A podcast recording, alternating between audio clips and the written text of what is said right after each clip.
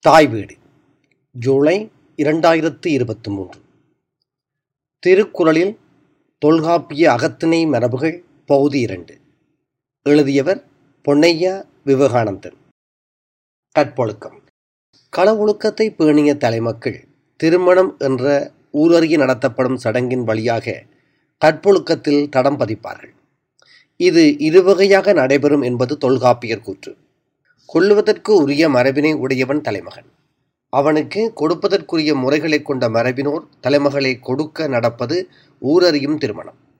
அதேவேளை திருமணத்துக்கு பெற்றோர் இசையாத விடத்து கொடுப்போர் அதாவது தலைமகளின் உறவினர்கள் இன்றியும் திருமணம் நடைபெறும் என்கிறது தொல்காப்பியம். பெற்றோர் எவரும் உடன்படாத நிலையில் உடன்போக்கு என்ற மரபுக்கமைய தலைமக்கள் உறவுகளை விட்டு விடுத்து தனித்து சென்று வாழ்வதும் உண்டு. வள்ளுவர் வழிநடத்தி செல்லும் தலைமக்கள் அக வாழ்வில் நுட்பமான உணர்வுகளையும் அழகு அனுபவங்களையும் அகவழி அறத்தையும் உலகத்தோருக்கு உணர்த்தவென படைக்கப்பட்ட கதை மாந்தர். படைப்போட்டத்தின் உணர்ச்சி சிறப்பை எந்த இடத்திலும் மட்டுப்படுத்த விரும்பாத வள்ளுவர் தலைமக்களின் திருமண காட்சிகளை தவிர்த்துவிட்டு கற்பு நிலை சார்ந்த வாழ்வினை பிரிவாற்றாமையில் இருந்தே ஆரம்பிக்கின்றார். இல்லற வாழ்வில் இணைந்துவிட்ட தலைமக்கள் தடையேதுமின்றி இன்புற்று மகிழ்வார்கள். வாழ்வில் இன்பமும் அறனும் நிலைபெற வேண்டுமெனில் தலைமகன் பொருள் தேடிச் சென்றாக வேண்டும். பொருள் வயிற் பிரிவு இளம் இல்வாழ்வார்க்கு சாவுக்கொப்பான கொடுந்துயரை தருவது. குறிப்பாக தலைவியே பிரிவை தாங்காது அரற்றி அழுகின்றவளாக இருப்பாள். பிரிவுக்குள்ளாகும் தலைவியின் துயரை வள்ளுவன் அழகுற தொகுத்தளிக்கின்றான். தொல்காப்பியம் தலைமகள் பிரிவை செய்யிடை பிரிவு ஆயிடை பிரிவு என வகைப்படுத்தி செய்யிடை பிரிவை ஓதல் காவல் பகை தனிவினை வேந்தர் குற்றுளி பொருட்பிணி என வகைப்படுத்தி கூறுகின்றது. இலக்கிய உணர்ச்சிமிக்க வள்ளுவர் பிரிவின் வகைப்பாடுகள் எவற்றையும் குறிப்பிடாது. தலைவியின் பிரிவுணர்வுக்குள் மட்டுமே மையமிட்டு அதை வகைப்படுத்தி பலவாறாக காட்டுகிறார். தலைவன் பிரிவுறப் போகிறான் என்ற எண்ணமே தலைவியின் இருப்பை அயுற வைக்கிறது. செல்லாமை உண்டேல் எனக்குறை மற்ற நின் வல்வரவு வாழ்வார்க்கு உரை என்கின்றாய். நீ பிரிந்தால் என்னுயிர் பிரியும் என்பதே தலைவியின் வேண்டுகோள். அதுவே எச்சரிக்கையும் ஆகின்றது. இவ்வுரை கேட்ட பின்னரும் தலைவன் பிரிவானாகில் தலைவியின் துயரத் தொடர்ச்சி மிக நீளமானது ஆழமானது. ஆனால் தான் வள்ளுவர் படர் மெலிந்திரங்கள் கண்விரு பழிதல் பசப்புரு பருவரல் தனிற்பட மிகுதி நினைத்தவர் புலம்பல் கெனவு நிலை உரைத்தல் பொழுது கண்டிரங்கள் உறுப்பு நலனழிதல் நெஞ்சொடு கிளத்தல் நிறை அழிதல் அவர் வயின் விதும்பல் என்ற பதினோரு அதிகாரங்களில் தனித்திருக்கும் தலைவியின் பிரிவு துயரை அதன் விளைவுகளை இலக்கிய நயம் சொட்டச் சொல்கின்றார். உள்ளத்தில் தோன்றிய துயர நிலை உடலில் மாற்றங்களை ஏற்படுத்துகின்றது. அன்றாட நடத்தைகள் கூட மாற்றமுறுகின்றன காணும் காட்சிகளும் கொள்ளும் கோலமும் மாறுபடத் தோன்றுகின்றன.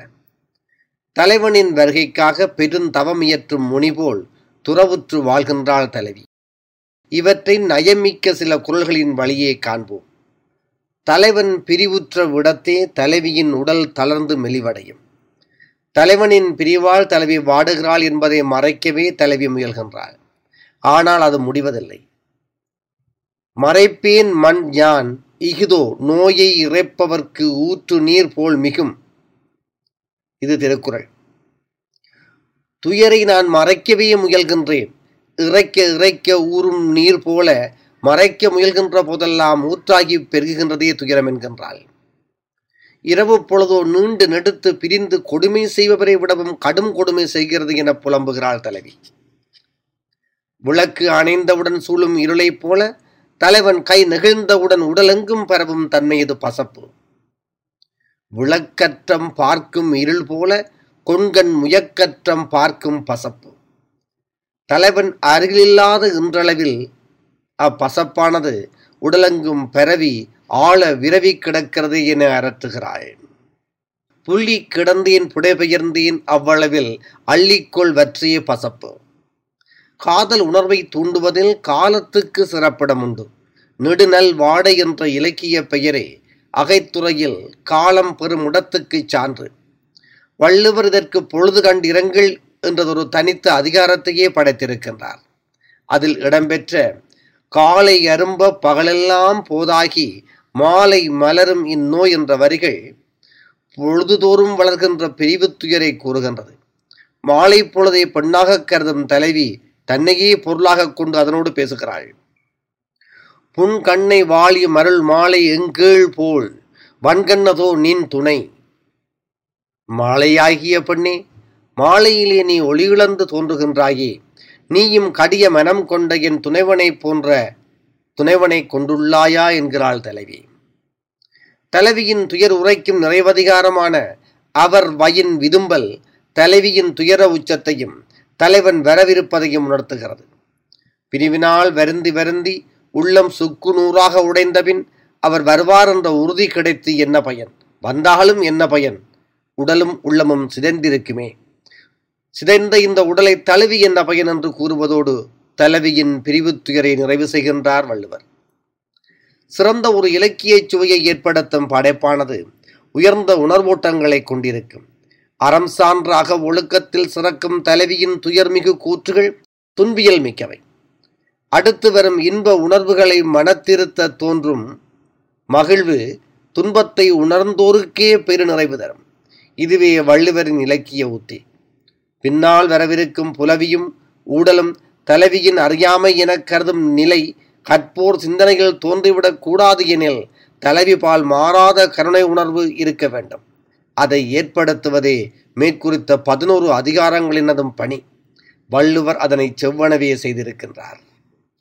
புலவியும் ஊடலும். அதாவது கொஞ்சம் சண்டை கொஞ்சச் சண்டை. கற்பியல் நெறியில் தலைமக்களிடையே நிகழும் பிரிவின் வகைகளையும் அதை தொடர்ந்து நிகழக்கூடிய புலவியையும் உடலையும் இலக்கண வழி நின்று தொல்காப்பியம் விரிவாகவே பேசுகிறது. வள்ளுவரோ அகவுழுக்க தலைமாந்தரை தன் இலக்கியத்தில் கதைமாந்தராகவே படைத்துச் செல்லும் வழியில் நிகழ்வோட்டங்களுக்கு பொருந்தவல்லாக மரபுகளை மட்டுமே கையாண்டிருக்கின்றார். அகவொழுக்க சிறப்பை உரைக்க வள்ளுவர் வகுத்து கொண்டது இருபத்தி ஐந்து அதிகாரங்களை. அவற்றுள் களவினை விளக்கமாகவும் தலைவியின் பிரிவு துயரை உணர்த்தவும் பத்தொன்பது அதிகாரங்களை செலவிட்ட வள்ளுவர் பிரிவின் பின்னர் கூடிய தலைமக்களின் உணர்வினையும் தலைவி கொள்ளும் உடலையும் பின்தோன்றும் உவகையையும் உரைக்க ஆறு அதிகாரங்களை கொண்டுள்ளார். திருமணத்தின் பின் தலைவன் போர் தொழில் செய்ய சென்றவனாகவே காட்டப்படுகின்றான். அவன் பிரிவானது தொழில் சார்ந்து நிகழ்ந்தது. திரும்பி வந்தபின் தலைமகளின் குறிப்புரைகளை உணர்ந்து அவளுடன் கூடி மகிழ்கின்றான். பிரிவு காலத்தில் அவரை பலவாறாக எழித்துரைத்த நெஞ்சே நீ அவரை கூடுவதற்கு துணிகிறாயே என தன் நெஞ்சோடு புலக்கின்றாள்.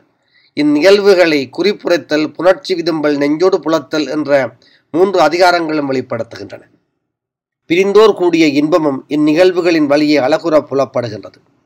மலரினும் மெல்லியது காமம் சிலர் அதன் செவ்வி தலைப்படுவார் என்ற ஆழப் பொதிந்த குரல் புணர்ச்சி விதிம்பல் என்ற அதிகாரத்தில் இடம்பெறுகின்றது. புலவியும் ஊடலும் ஒத்த பொருளுடையது என கருதுவோரும் உள்ளனர். இரண்டும் வேறுபட்டவை என்கிறார் பேராசிரியர் மோகனராசு. அன்பொத்த காதலர் இருவரிடையே அன்பு பெருக்கால் ஏற்படும் சிறிதான மன வேறுபாடே புலவி என்கிறார். புலவியின் அடுத்த நிலை ஊடல். இது சற்றே நீண்டிருப்பது. பெரிதும் தலைமகனின் தவறான ஒழுக்கத்தால் தலைவி உள்ளத்தில் நிகழும் மன வேறுபாடு. ஊடலின் முதிர்நிலை துணி எனப்படுகின்றது. இது வாழ்வின் உயிரோட்டமான அன்பின் பெருக்கத்தை தடுத்து அதை வற்றச் செய்து விடுவதற்கும் வழி செய்ய வல்லது. தலைமக்கள் இருவரும் அன்பு சுரக்க கூடி வாழ்ந்தாலும் அவ்வப்போது சிறு பிணக்குகள் சிக்கல்கள் சினுங்கல்கள் தோன்றத்தான் செய்யும். இவையே புலவி எனப்படுகின்றன. இவை கூடல் இன்பத்தை மிகுவிக்க வல்லவை. புலவிக்கு பின்னான கூடல் தீர பசித்தவர் ஆற புசிப்பது போன்றது. நீரும் நிழலது இனிதே புலவியும் வீழுனர் கண்ணே இனிது என்பது திருக்குறள். குளிர்ச்சி உள்ள நீரானது நிழலிடை இருந்தால்தான் இனிமை தரும். அதுபோல் அன்புடையாரிடையே ஏற்படும் புலவியும் கூடலுக்கு இன்பம் தருவதாகும் என்பது வள்ளுவர் மொழி. முற்கால புலனறி வழக்கு பரத்தேர் ஒழுக்கத்திற்கு வாழ்விலும் இலக்கியத்திலும் இடம் வழங்கியிருந்தது. தலைமக்களை தலைவன் பிரிவதற்கும் இவ்வொழுக்கமே காரணமாயிற்று. புலவர்களின் படைப்பிலும் அது தவிர்க்க முடியாத நிகழ்வே. இதை கருத்திற்கொண்டே இலக்கணிகள் அகத்துறையில் பிரிவு குறித்தும் அதற்கான காரணங்கள் குறித்தும் விரிவாக பேசியுள்ளனர். தலைமகள் தவிர்த்து காமக்கிளத்தியர் இற்பரத்தை மாயப்பெறத்தை பரத்து என்பவருடைய உறவுகளை தொல்காப்பியம் பட்டியலிடுகிறது. அக்கால சூழலில் அக ஒழுக்கத்தில் தவிர்க்க முடியாத அங்கங்களாக இவ்வுறவுகள் அமைந்திருக்கின்றன. பிரிவு ஊழல் குறித்து பல அதிகாரங்களை எழுதியிருக்கும் வள்ளுவர் எவ்விடத்திலும் பிரிவுக்கும் ஊடலுக்கும் பரத்தையறி காரணம் என குறிப்பிடவில்லை. வள்ளுவர் படைக்க விரும்பும் இலக்கிய தலைவன் அறமிக்கு அகநெறியில் ஒழுகிச் செல்பவன். இளம் காதல்களுக்கு முன்மாதிரியாக படைக்கப்பட்டவன்.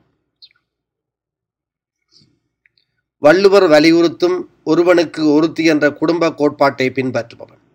தலைவி கொள்ளும் ஊடலுக்கான காரணம் தன்மீது கொண்ட அளவிறந்த பேரன்பே என்பதை புரிந்து புலவியிலும் உடலிலும் அவள் சினக்கும் அழகை அனுபவித்து அனுசரித்து வாழ்பவன். ஓர் இல்லானுக்குரிய அத்தனை அகச்சிறப்புகளையும் கொண்டவன். எனவேதான் தொல்காப்பியர் குறித்தவற்றுள் தன் குடும்ப கோட்பாட்டுக்கு பொருந்தாதவற்றை தவிர்த்தார் வள்ளுவர். தலைமகள் தலைவன் மேல் பேரன்பு கொண்டிருப்பவள் எக்காலத்திலும் கடக்கும் ஒவ்வொரு கணத்திலும் அவன் தனக்கு மட்டுமே உரித்துடையவன் என்பதில் உறுதிமிக்கவள். இந்த உரிமையே தலைவி தலைவன் மேல் கொள்ளும் புலவிக்கும் உடலுக்கும் அடித்தளமாகும். தலைவி புலத்திற்கு காரணமே இல்லாத போதும் நுட்பமான கற்பனைகளால் காரணத்தை படைத்துக்கொண்டு தலைவனுடன் ஊடி பேசுவார் இதனையே வள்ளுவர் புலவி நுணுக்கம் என்கிறார். இந்த அதிகாரத்தில் உள்ள பத்து குரட்பாக்களுமே தலைவி தலைவன் மேல் கொண்டுள்ள அன்பின் பேராளத்தை புலப்படுத்துகின்றன. தலைவன் தன் தோழனுக்கு கூறும் சிறுகதை போன்றே இவை அமைந்திருக்கின்றன. நான் உணவருந்து அமர்ந்தபோது தும்மல் வரவும் தும்மினேன் உடனே அவள் மரபிற்கு ஏற்ப வாழ்த்தினாள். வாழ்த்தியவள் உடனே அதை மாற்றி உன்னையே நினைத்து கொண்டிருக்கும் நான் இங்கிருக்க யார் நினைக்க நீ தும்மினாய் எனக் கேட்டு அழத் தொடங்கிவிட்டாள். நான் ஒருவாறு அவளை சமாதானப்படுத்தினேன். சற்று பொறுத்து பாழாய்ப்போன தும்மல் மீண்டும் வந்தது.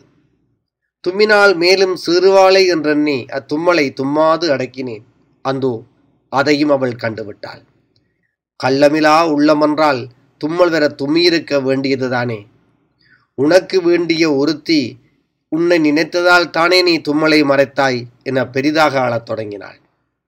மென்மை கொண்ட இனிமையான சொற்களை பேசி அவள் உடலை தவிர்க்க முயன்றாலும் நீர் பிற மகளிரின் உடலையும் இவ்வாறுதான் தீப்பீரோ என்று கூறி அதற்கும் சினந்து விடுகிறாள் சரி வேண்டாம் அமைதியாக இருப்போம் என்று நீ அவளையே பார்த்து கொண்டிருந்தேன்.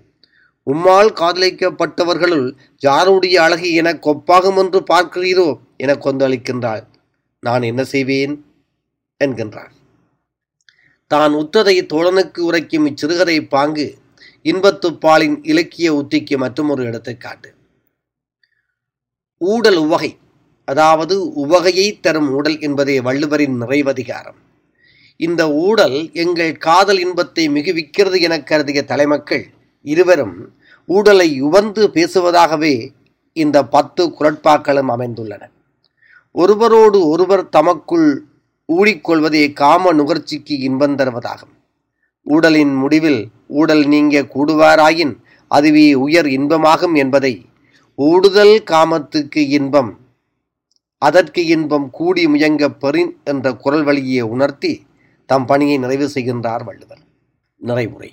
தொல்காப்பியரும் அவருக்கு முற்பட்ட இலக்கணகாரரும் தத்தமது கால பின்னணிகளுக்கு ஏற்ப அகவிலக்கணங்களை வகுத்துள்ளனர்.